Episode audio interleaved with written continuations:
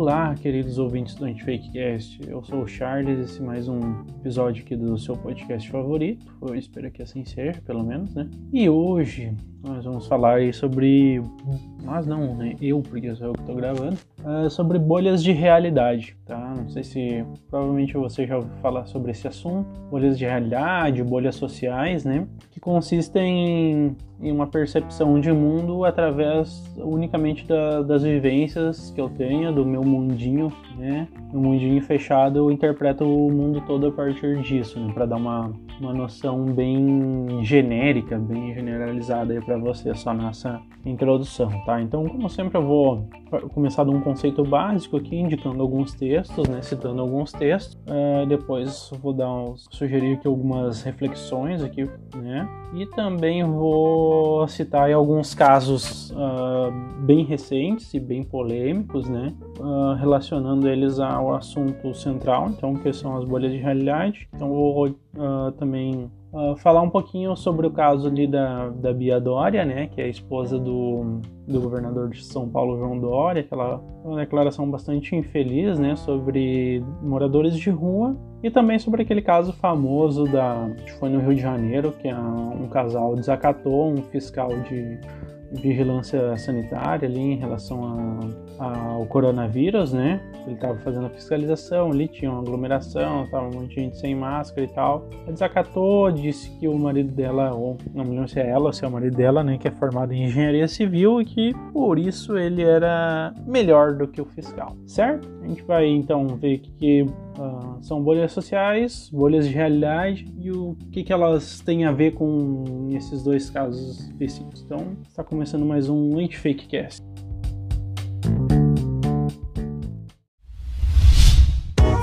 A iniciativa Podcasters Unidos foi criada com a ideia de divulgar podcasts menos conhecidos, aqueles que, apesar de undergrounds, têm muita qualidade tanto em entretenimento quanto em opinião.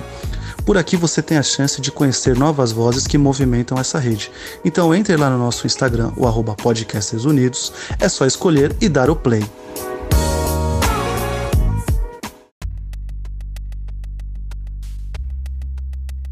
Então, pessoal, ah, como eu já comentei ali na introdução, o assunto é bolhas de realidade. Antes de partir para esse assunto no específico, eu gostaria de uh, mais uma vez convidar e apelar a todos né, que sigam aí o Antifakecast nas, nas plataformas de áudio aí, né, streaming de áudio, como o Spotify, como o Anchor, que é onde a gente está agora, né? É o, é o lugar onde eu estou hospedando, né? E também é um um aplicativo aí que você pode escutar não só o Fakecast, como diversos outros podcasts que você goste, né? Agora a gente também está em algumas outras plataformas, o Breaker, o Apple Podcast, o Google Podcast ele é muito bugado, então se tem algum amigo, alguém que você conhece que me escuta por lá, pede para migrar para outro player de podcast aí, tá? Tem o Radio Radio Public e também, se eu não me engano, é, se não me engano não, com certeza, está no Deezer também, tá? E nas redes sociais, né? Procurando ali por Antifakecast, no Instagram aí tem o arroba Antifakecast e no Facebook também ali pela, pela página Antifakecast e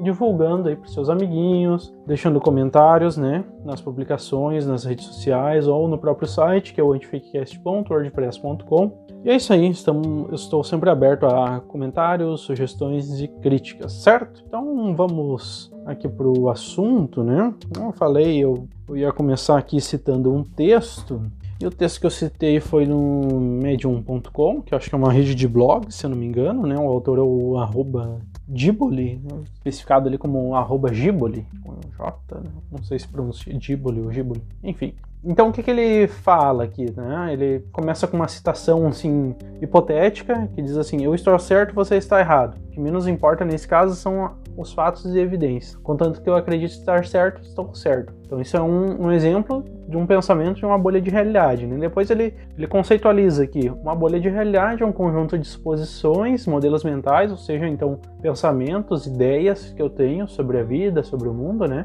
Ele acrescenta aqui sobre a qualidade das experiências de uma pessoa, ou seja, é a crença em suposições sobre a verdadeira natureza das coisas. Uma vez acreditando nas crenças que temos para explicar o mundo, iremos nos ater a elas. Então, a bolha de realidade é assim, ó.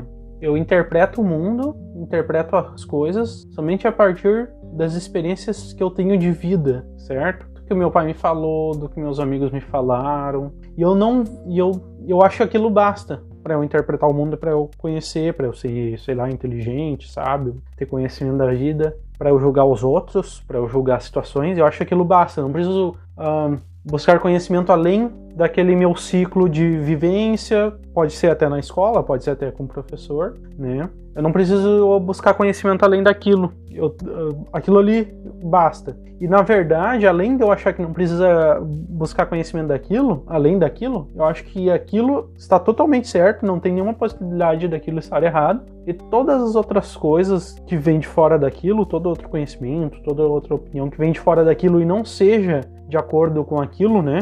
Com, a, com o que faz parte da minha bolha, né?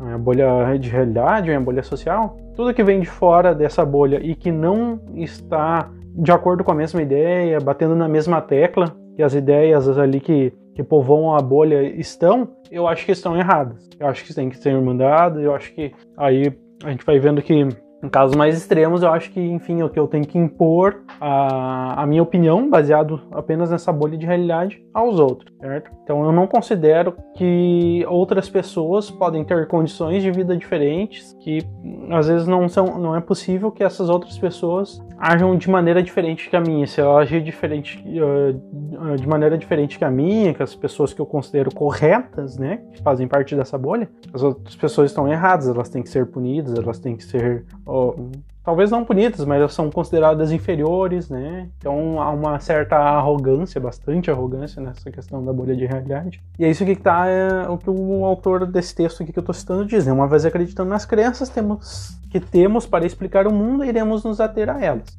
Ele continua aqui: uma mudança requer que outro conjunto de convicções substitua o existente. É quando um modelo mental é substituído por outro. Eu não diria, eu não concordaria exatamente em tudo que ele fala aqui, né? Que eu tenho que, vamos dizer, para eu mudar esse meu pensamento, eu tenho que trocar um outro modelo mental, então parece que eu estou trocando de bolha. Na verdade, que eu posso trocar algumas ideias por outras melhores que eu vejo que, que não que não estão corretas conforme eu achava, isso é super normal. Ter um pensamento, às vezes tu é muito convicto de alguma coisa, mas de repente, enfim, a vida, outra pessoa, tem acesso a estudos, tem acesso a dados diferentes que uh, tu vê que tu estava errado e tu troca aquela ideia, né? Às vezes não é todo um conjunto de pensamentos, mas tu começa a pensar diferente, diferentemente, né, sobre certos assuntos, sobre certas coisas, certo? Então, para isso acontecer, tu tem que sempre e quem já me escuta aqui há algum tempo, né, sabe que o que eu tô falando aqui é muito parecido com e tem tudo muito a ver com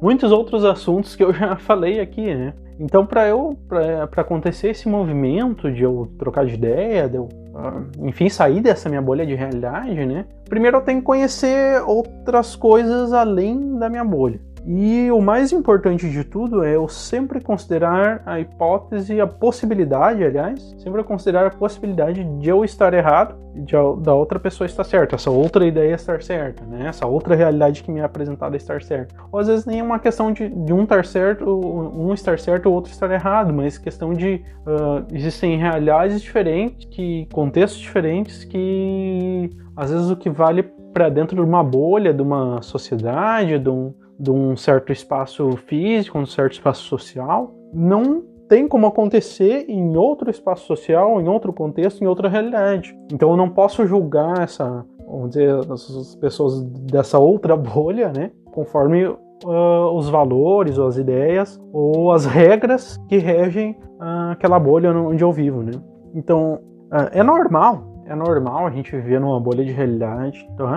até certo ponto, até certo aspecto, tá? Porque às vezes a gente uh, nasce num lugar, enfim, uma família, ou frequenta uma escola, ou certos espaços sociais, em que às vezes uh, são espaços uh, que as pessoas que nos ensinam, as pessoas que estão, são mais velhas do que nós, ou que estão, são superiores a nós hierarquicamente, nos impõem certas coisas de maneira um pouco autoritária. Nós somos um pouco seduzidos ou forçados a acreditar nas coisas daquela maneira. E às vezes a gente principalmente a criança ou adolescente, né, que não tem um conhecimento tão vasto de mundo, né, às vezes acaba imitando, só replicando aquilo que uh, os pais, os professores, os amiguinhos, enfim, aquele meio ali influencia ela a pensar e agir uh, de acordo, né. Só que em algum momento, né, uh, tu sai do seio familiar, tu vai conhecer outros lugares, enfim. Para mim, né, eu, eu já comentei algumas, algumas vezes aqui, mas para mim o que tirou da bolha de realidade que eu vivia foi, foram duas, duas coisas, principalmente, eu, eu digo. Um dos meus empregos, eu comecei a num dos, dos, lugares que eu trabalhei, eu tive contato com pessoas que tinham pensamentos bem diferentes dos meus, convicções bem diferentes das minhas, e eu aprendi muito com essas pessoas. E também uh, no ambiente acadêmico. E o ambiente acadêmico não foi apenas uh, a questão do, uh, da qualidade dos textos que eu lia, da qualidade dos autores que eu lia, né? Me fez mudar, me fez romper essa bolha, né? Mas a convivência com pessoas bastante diferente do que eu as que eu estava acostumado a conviver, né? Porque eu, eu venho de uma família muito conservadora, uma região muito conservadora, eu era uma pessoa bastante religiosa, então eu tinha certos preconceitos, né? Que foram foram desfeitos assim no andar da carruagem quando eu comecei a, a me permitir, né? Ouvir ideias diferentes e, e e comparar com as ideias que eu tinha antes, né? E ver que muitas das ideias que eu tinha antes, principalmente em relação a, a certos preconceitos contra uh, certo tipo de ideia, eu era uma pessoa uh, bastante homofóbica, até certo ponto também machista, né? E eu vi que, que são coisas que não fazem sentido nenhum, nenhum, nenhum, nenhum. Eu nunca fui uma pessoa violenta, né, nesses pensamentos, mas, uh, enfim, uh, eu achava que eu era superior por ser homem, por ser heterossexual, coisa, porque é algo que eu abomino totalmente agora, né? Algo eu acho, sim, totalmente descabido, assim, não tem sentido nenhum. Né? E pensando assim também, às vezes a gente tem que ter um pouco de paciência com quem tem esse tipo de pensamento, né? E aqui não é o passar pano, mas e não é assim não punir quando tem que ser punido criminalmente, né? judicialmente, mas no sentido de às vezes ter paciência de explicar algumas coisas para pessoas que têm esse tipo de, de pensamento ainda, né? De ter uma, uma conversa assim aberta, uma conversa calma, né? Porque não foi. Eu, eu, eu não mudei, eu não tive essa mudança porque alguém me impôs, porque alguém uh, me debochou, fez chacota de mim, eu me senti. Talvez se, se, tivesse, se eu tivesse. Claro que muitas pessoas me abordaram assim, mas o que me fez mudar não foram essas abordagens mais agressivas, né? Mas sim a convivência, o diálogo, né? A troca de ideias, né?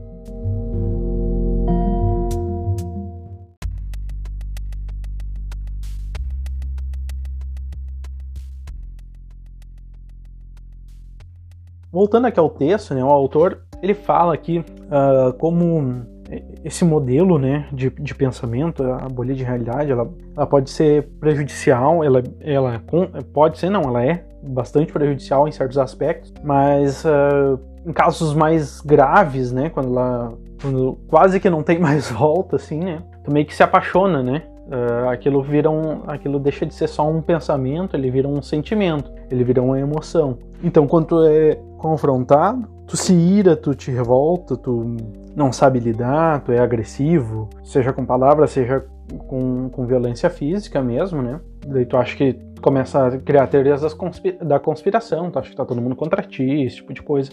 Acaba virando uma neurose, uma, uma certa esquizofrenia, né? E aqui o autor disse: outro modelo é apresentado, né, outro modelo de pensamento, modelo mental, surge resistência no nível emocional. Você fica apreensivo, né, ou, ou agressivo, como eu falei. O que o deixa confortável é retornar ao seu modelo existente. Então, aquilo, quando aquilo te tira da zona de conforto, tu não quer dar a chance de sair da zona de conforto. Tu quer com unhas e dentes voltar para a zona de conforto voltar para aquele lugar onde se sente bem, se sente confortável, onde tu sente que as tuas ideias são validadas. E, e casos mais extremos, quando realmente aquilo vira um certo orgulho, porque às vezes tem pessoas que daí vira teimosia, né? que tu percebe que a pessoa ela ela entendeu que ela está errada, só que ela não quer dar o braço a torcer ela por orgulho, porque ela não quer admitir assim, não, eu fui, eu errei, eu, eu pensei de forma equivocada, ela não quer admitir isso. Então ela começa a moldar a realidade, ela começa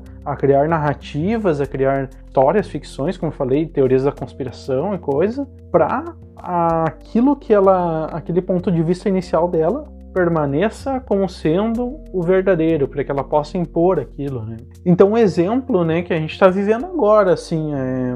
hoje é dia 13 de julho de 2020, a gente está passando aí pelo, pela pandemia aí do, do coronavírus, e aqueles que querem, ou vamos dizer, os técnicos, né, aqueles que têm conhecimento técnico, os cientistas, né, os médicos, todos recomendam uma quarentena bastante pesada, assim, que realmente só vai trabalhar a pessoas que são de serviços extremamente essenciais, como profissionais da saúde, uh, supermercados, né, para ter mantimentos e tal. claro que tem pessoas que estão uma, uma, uma, linha de pobreza tão grande que não tem essa possibilidade de ficar em casa porque não tem reserva, tem que estar tá sempre fazendo entrar dinheiro todo mês, porque se ficar um mês sem ganhar, uh, vai falir, vai, enfim, não vai ter o que comer, enfim, né, mas focando assim num, um caso mais amplo, né? Os países que saíram, que já têm a, a pandemia controlada, né? Eles fizeram, seguiram à risca recomendações da Organização Mundial de Saúde, dos médicos e tal.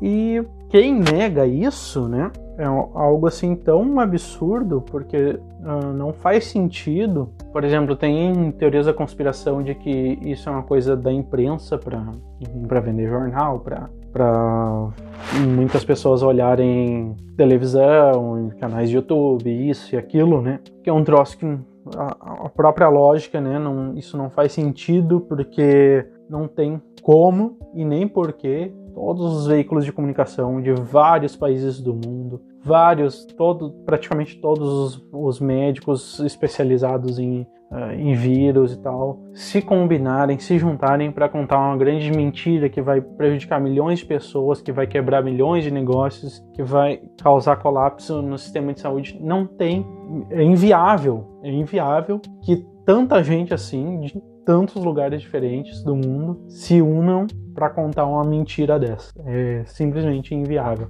E daí as pessoas uh, que não querem sair dessa bolha de realidade, né, elas negam os fatos e elas criam uh, teorias da conspiração, né, como essa que eu citei, ou que estão fazendo isso para derrubar o atual presidente, né?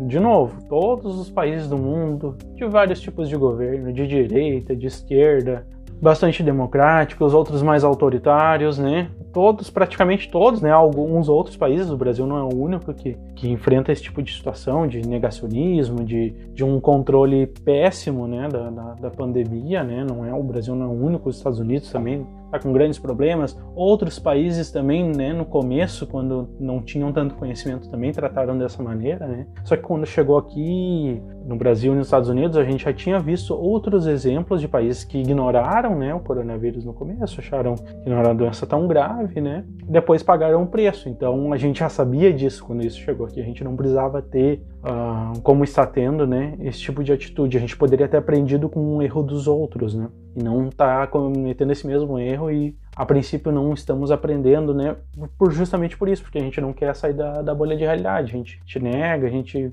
não sei, é uma coisa da cultura do brasileiro, né, porque eu me lembro logo no começo, estava todo mundo apavorado, com poucos casos. Teve assim um, as ruas estavam vazias, eu lembro, né? As pessoas realmente estavam obedecendo bastante e quando começou a flexibilizar assim, meio que voltou ao normal entre muitas aspas, é esse normal que eu tô falando, porque tem muita gente, eu ainda cumpro a quarentena, até porque eu uh, não tô trabalhando fora, né? Tenho, faço alguns freelances assim pela internet e tal e faço aqui o podcast que não me dá nenhum dinheiro, mas enfim, para mim é, é, de certa forma fácil até de, de, cumprir a quarentena. Enfim, eu evito passeios, essas coisas, mas só saio realmente para o essencial. Uh, mas quando a gente, quando eu saio para esse essencial, vejo que tem muitas e muitas e muitas e muitas pessoas que estão saindo das ruas que no começo da quarentena não saíam, né? Então aqui, uh, acho que é uma cultura meio daqui, né? Porque tava todo mundo apavorado no começo. E por mais que sejam casos publicados, né, na, em vários veículos de comunicação,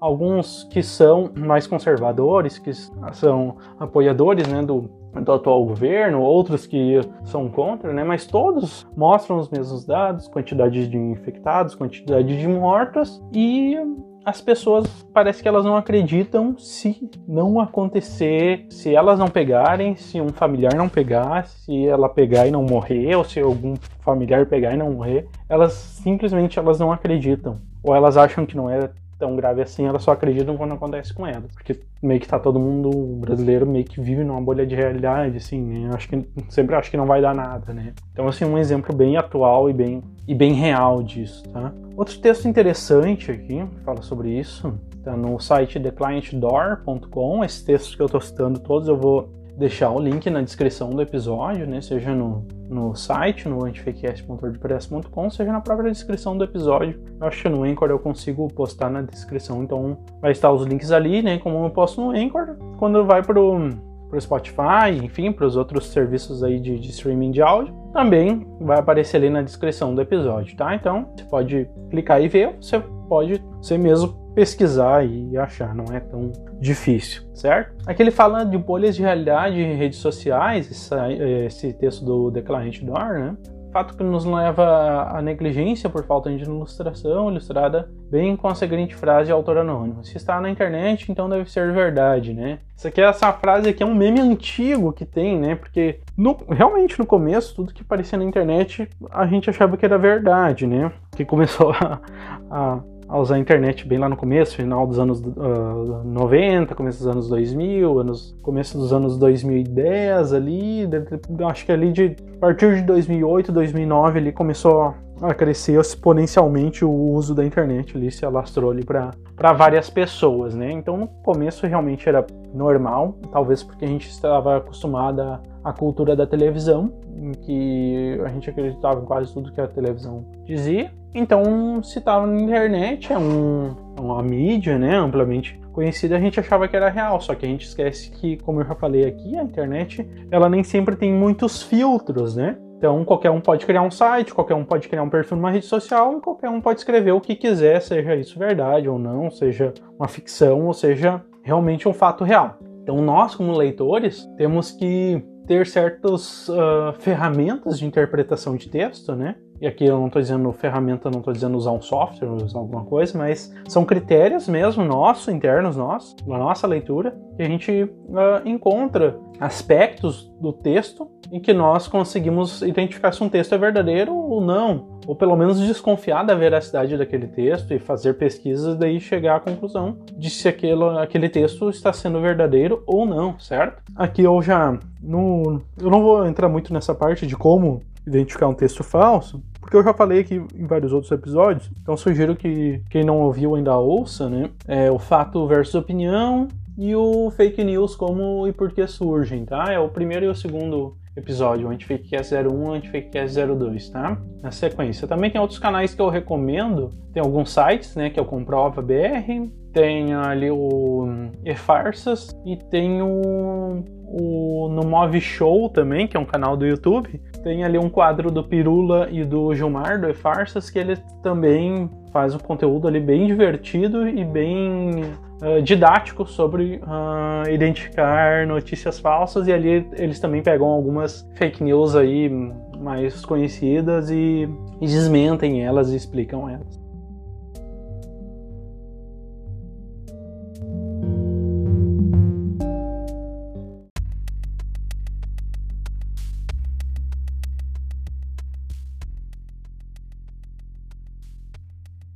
Aqui também nesse texto, ele, ele faz uma seguinte proposta aqui, tá? Eu vou ler aqui. Então, como sair da bolha? Do mesmo modo que saímos da Matrix, né? Para quem conhece o filme Matrix. Devemos estar preparados para aceitar a diversidade de conteúdo que a internet, como objeto de globalização, nos trouxe. E quando não sentirmos preparados, devemos interagir com todas as bolhas. Então, ou seja, ele está dizendo aqui, ó, é basicamente o que eu disse, só que trazendo mais para a realidade da internet, né? A gente deve estar preparado que a internet ela permitiu uma globalização, ou seja, eu consigo interagir com várias pessoas do mundo sem sair da minha casa, e através disso eu vou conhecendo outras realidades que eu nem fazia ideia que existiam, outras, outros pontos de vista, outras opiniões, outros conteúdos que eu nem fazia ideia que existiam, E eu tenho que me permitir uh, conhecer esses conteúdos e, e assim de mente limpa, de mente aberta, assim, tranquilo, sabe? Não já indo julgar, assim, tipo, ah, eu já sei, tipo, ah, esse cara vai falar, mas o que eu conheço é isso, isso, isso, isso. Então eu tô certo, esse cara tá errado.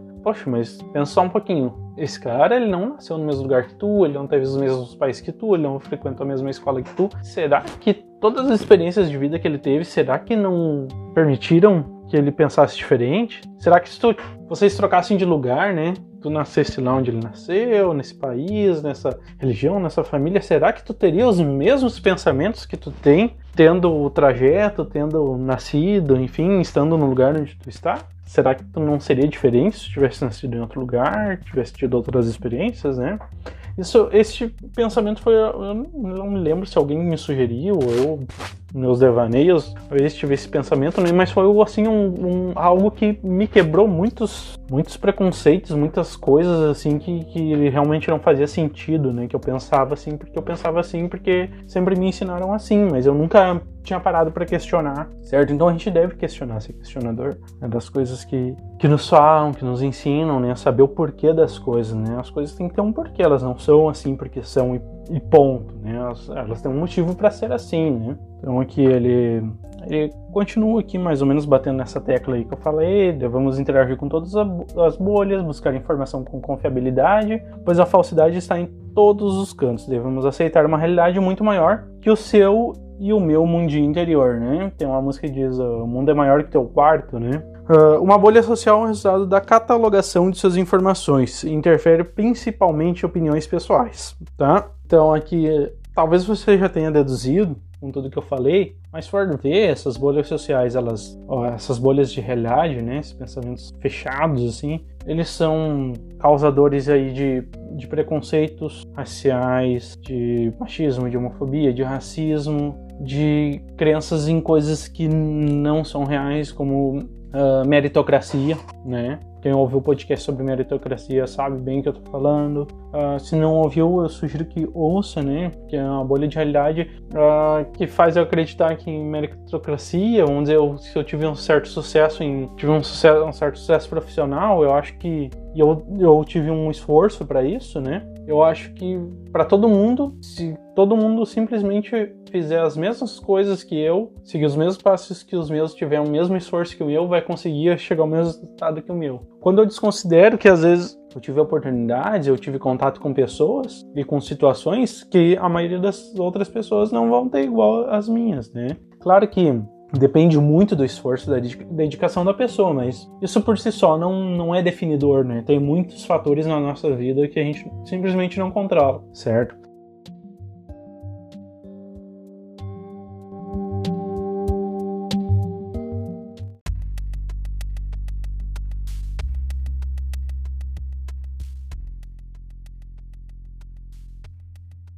Agora entrando aqui nos exemplos que eu falei que eu ia citar, né? Primeiro eu vou falar da, da Bia Dória, então vou ler aqui a notícia que saiu no G1. A Bia Dória, mulher do governador do, de São Paulo, João Dória, do PSDB, declarou em entrevista socialite, socialite Val Marchiori que não se deve doar marmitas para moradores de rua porque as pessoas gostam de ficar na rua e elas têm que se conscientizar dessa situação, tá? Eu tinha visto só essa parte eu achei de uma crueldade bastante grande, né? E daí depois a Bia Dória veio se defender, disse que a fala dela foi retirada de contexto. Realmente, ela foi retirada de contexto. Mas tem algumas coisas, né, que a gente se pergunta em qual contexto isso seria uma coisa boa, né? A gente fica tentando pensar, né? Eu fico imaginando possíveis contextos, né? Acho que nenhum contexto que seria uma coisa boa, mas uh, lendo a notícia toda, mais contextualizada, eu vi que talvez não seja crueldade, mas sim porque ela está numa bolha de realidade, tá? Eu vou continuar lendo aqui, vocês vão entender.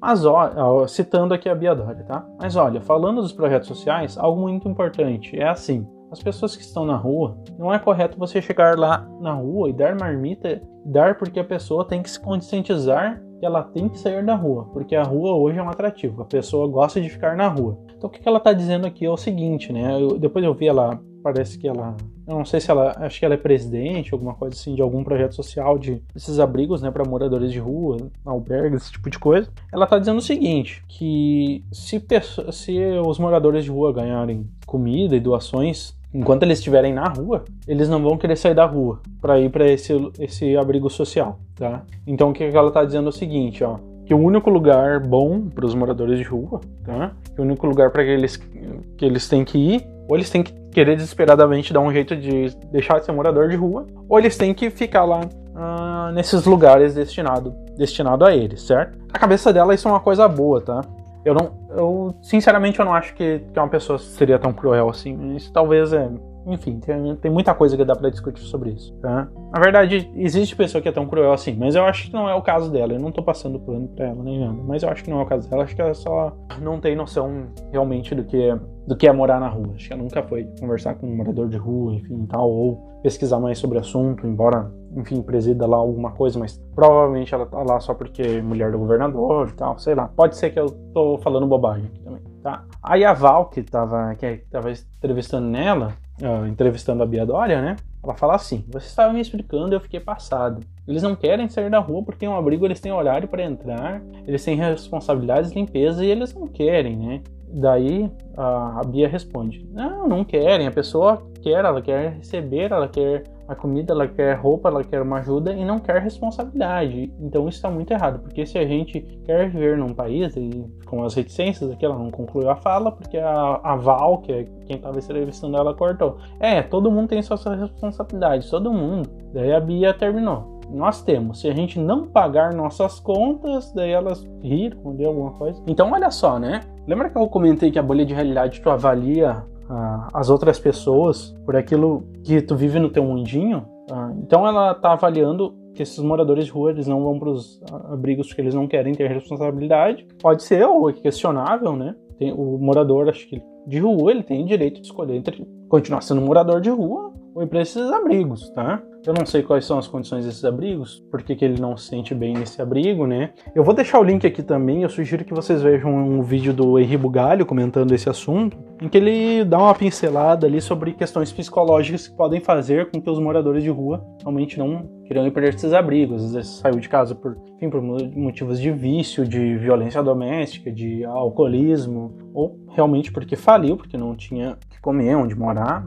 E o Henri Bugalho, ele, ele já morou um tempo nos Estados Unidos, Ele disse que ele tinha muito contato com moradores de rua lá, então ele ouviu muitas experiências, então ele já tem um conhecimento de causa também, né? além desses conhecimentos uh, mais, mais técnicos, né, de pesquisa e tal. Eu sugiro que eu, eu, sugiro muito que olhem esse vídeo, vai complementar bastante do que eu tô falando aqui sobre esse caso, certo? Uh, então, olha aqui, ela fala que ela tem as responsabilidades dela, tem contas a pagar. E essas pessoas uh, não querem essas responsabilidades. Os moradores de rua, eles não têm nem a possibilidade de ter essas contas para pagar. Eles não têm conta. A responsabilidade deles é sobreviver. Então, se tu nega a comida para eles, tu tá dando uma única opção para eles, tá obrigando eles a, a, a, ter um certo destino, porque eles são. Uh, porque quem ajuda ou quem tem dinheiro, tem recursos, está socioeconomicamente acima desses moradores tem um certo poder sobre eles, porque se tu não der comida para eles, eles vão passar fome, vão morrer, ou,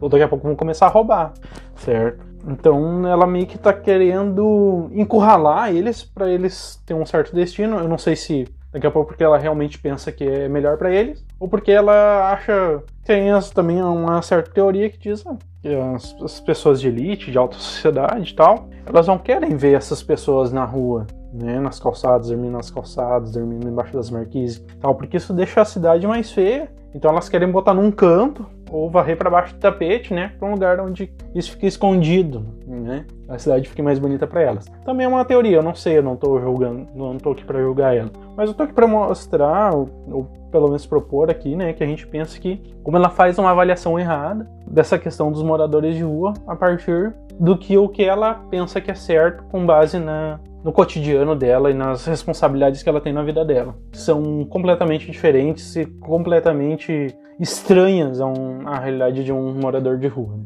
Tem nada a ver com a realidade de um morador de rua. Certo? E o último caso aqui, o último exemplo, é esse exemplo bem, bem conhecido aí, que eu acho que foi mais polêmico ainda do que esse da Bia Dória, que aliás a Bia Dória é a lata da mãe do Stifler, né? Quem olha os filmes do American Pie sabe, é igual a mãe do Stifler. Enfim, isso não tem nada a ver com o assunto do podcast, mas é engraçado. Enfim, então aquele casal no Rio de Janeiro, né? o Rio de Janeiro ali uh, deu uma flexibilizada, deu uma flexibilizada não, praticamente liberou quase tudo ali, né?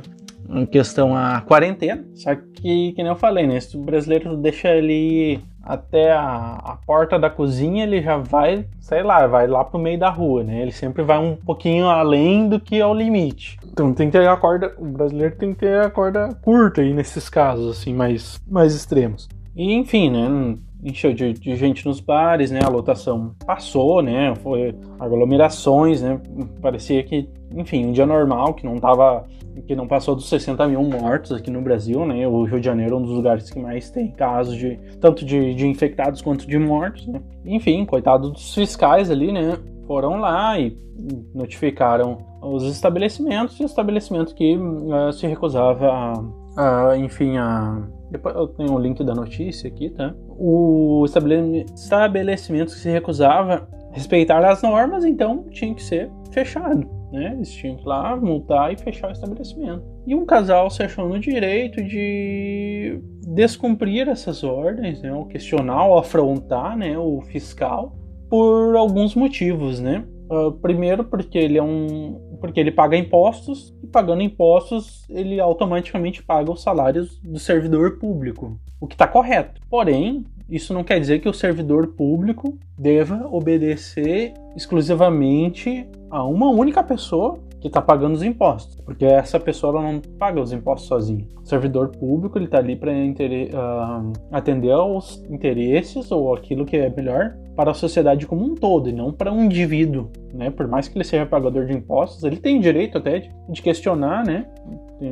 De questionar as autoridades, de questionar servidores públicos, de questionar os políticos. Enfim, ele tem o direito dele como cidadão, né? Só que daí ele acha que ele está acima, né, de um cidadão comum porque ele tem faculdade, né? E porque ele é engenheiro civil formado, né? Aí eu fico pensando também, ela destacou, ela destacou não só que eles eram uh, tinham uh, graduação no ensino superior, mas destacou o curso, né? Eu imagino que faça parte daquelas pessoas que acreditam que tem alguns cursos que são superiores aos outros, né? E, e nem isso é verdade, e nem é verdade que uma pessoa com ensino superior vai ser, por mais que tem esse nome o ensino, né? Talvez ela tenha uma, uma formação acadêmica superior, mas hum, como cidadão, ela não é superior a nenhuma outra pessoa. Eles se colocam como acima do cidadão. Eu nem sei qual a formação desse fiscal, né? Eu peguei me por cima ali, eu tava vendo na TV, depois eu pesquisei, eu queria ah, ver se eu achava a formação do fiscal. Eu acho que até era uma formação, tinha mais uh, títulos, né? Acho que era mestrado, alguma coisa assim. Então, se fosse ainda esse critério, né, se esse critério fosse válido, o fiscal ainda estaria acima, né? Mas o fiscal estava ali cumprindo o papel dele. Então, faltou empatia, né, com o fiscal, faltou entender que o fiscal é um ser humano, assim como ele, e faltou entender que o papel desse cidadão que se entende como superior, o papel dele como cidadão, como parte de uma sociedade, também é contribuir para o bem da sociedade. Então, se está no meio de uma pandemia, então as autoridades pedem para ficar em casa. Foi flexibilizada a quarentena, ok, mas tem um certo limite de pessoas que podem estar naquele estabelecimento. Tem que estar de máscara, tem que ter isso, tem que ter aquilo. Ele está descumprindo? Ele não tem. Ele, tá, ele não está cumprindo com os deveres dele. Ele quer reclamar, reclamar dos direitos dele, porque ele paga imposto, porque ele tem uma formação superior. Eu até, quando eu vi aquilo, pensei, ah, de repente o cara estava exaltado, não sei o que aconteceu, e ele falou aquilo porque quando tu tá muito irritado, às vezes tu só quer falar alguma coisa que tu acha que vai ferir, que vai ofender outra pessoa. Mas não, não, não, não foi isso. Ele realmente acha que ele tá certo, porque depois eles fizeram uma declaração, até eu vou ler algum trecho aqui, dizendo que ele não deve desculpas ao fiscal e que ele não acha que tá não tem nada de errado com o que ele falou. Uh, vamos ver aqui. Não há motivo para pedir desculpas, reclama. A nossa vida acabou. Tá? Porque a, a mulher ali, eu sei que foi demitida. Ele fala o seguinte: arrependimento não é uma palavra que eu usaria. Eu diria que o meu tom de voz pode ter sido alterado mas eu continuo achando que não é uma questão de estar certo ou não. Como assim não?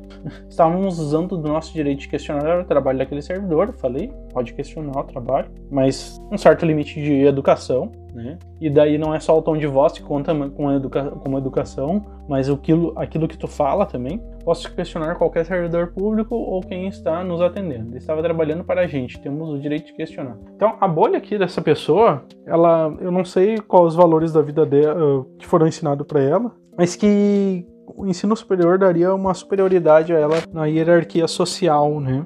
O que não é verdade. Né? Depois ele fala aqui também: qualquer pessoa tem direito de questionar o servidor público, ali não foi afronta, uh, ou qualquer tipo de intimidação. Ele intimidou, sim, ele intimidou, ele pegou uma câmera e começou a filmar o servidor público, né? Como quem diz, ah, vou te expor aqui. No fim, ele que acabou sendo exposto. Questionei aquilo que eu achei que não era certo, pois tem conhecimento no assunto. Eu não sei qual conhecimento que ele tem no assunto, porque eu não sou nenhum profissional da saúde, mas eu sei que tá tendo uma pandemia e quando tem uma pandemia não é legal tem muita gente junto, assim, né, na rua. Talvez o que houve foi uma descontextualização da situação.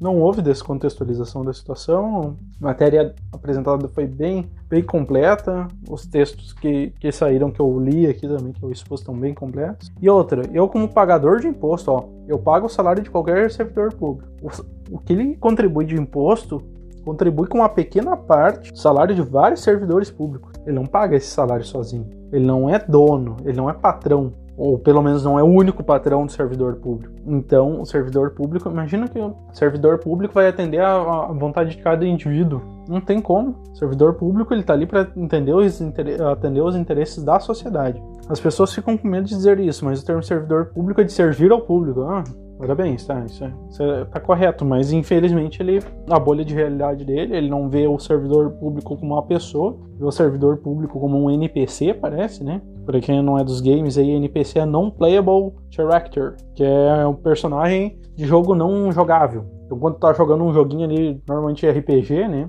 Tem uma história ali, aí tu interage com um outro personagem do jogo, só que ele, enfim, ele não. Ele é sempre aquilo, né? Ele não, não é uma pessoa que tá ali controlando aquele personagem, ele só é uma inteligência artificial criada pelo jogo. Ele acha que o servidor público é uma entidade, é uma. Enfim, é um robô, um android ali, uma coisa que foi criada para interagir com ele, não tem uma pessoa que tem sentimentos, não é um outro ser humano, não é também um cidadão que também paga os seus impostos, que também tem os seus direitos e que ele, se ele paga o imposto, ele tem o direito de fazer o que ele quiser, ou porque ele tem uma, uma formação superior, ele tem o direito de fazer o que ele quiser. Então, uma, uma bolha de realidade, assim, é uma, uma história ficcional, assim, que ele, que ele criou, que ele se colocou, assim, é um, eu não sei que é uma lógica que não, não tem nenhuma conexão com a realidade, nenhuma realidade mais ampla de sociedade, não tem nenhuma conexão com a realidade. Não estou pedindo nada demais, está pedindo demais, sim, ele está pedindo que ele pudesse descumprir uma lei que o fiscal estava ali para ver se ele estava cumprindo. Então isso é pedir demais, sim, tá? Ai, ai, gente. Esse, esse daqui do, do, do, engenheiro civil formado, cara, me deu tanta raiva. Eu fiquei tão feliz quando ela foi demitida. Eu não desejo mal para ninguém, mas eu desejava até que isso fosse se arrependesse, enfim, tal, reconhecesse o erro, mas não aconteceu. Então, enfim.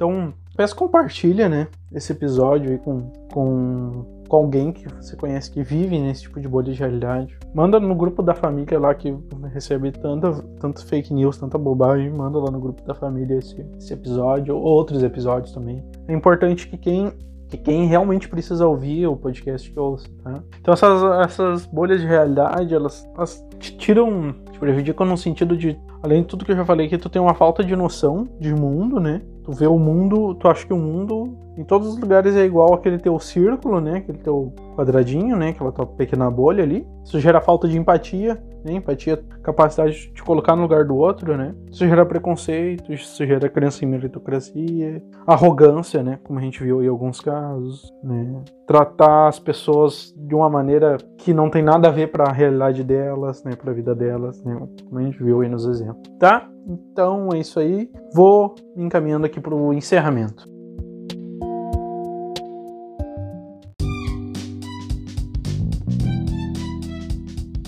Então, pessoal, esse foi mais um Antifakecast. Eu agradeço quem me ouviu até aqui. Quem não me ouviu até aqui, bom, não adianta, né? Não tá me ouvindo mais, então não adianta falar nada.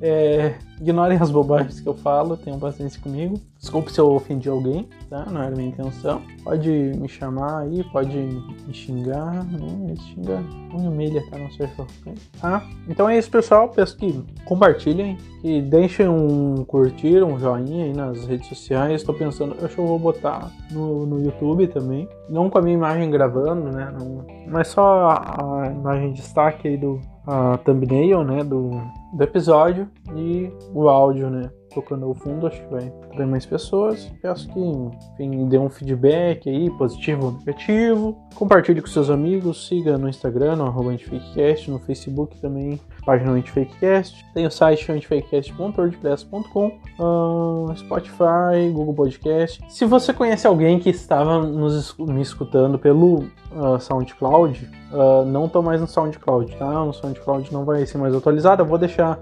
algum episódio lá nessas, nessas, nesses lugares onde eu não consegui mais postar, né? Por razões financeiras, né? Agora tô no Anchor, né? E peço que avisem alguém se estava me escutando por lá pelo SoundCloud, que tinha bastante gente me escutando por lá. Se você conhece alguém que estava me escutando por lá, por favor, peça para migrar aí pro Spotify ou pro. Eu acho que é o mais usado, né? Uh, ou pro Anchor, ou enfim, para pro Deezer também, pro Apple Podcast, enfim, para algum desses outros serviços de streaming de áudio aí, tá bom? Um abraço a todos, um beijo, amo todos vocês, se cuidem, tchau!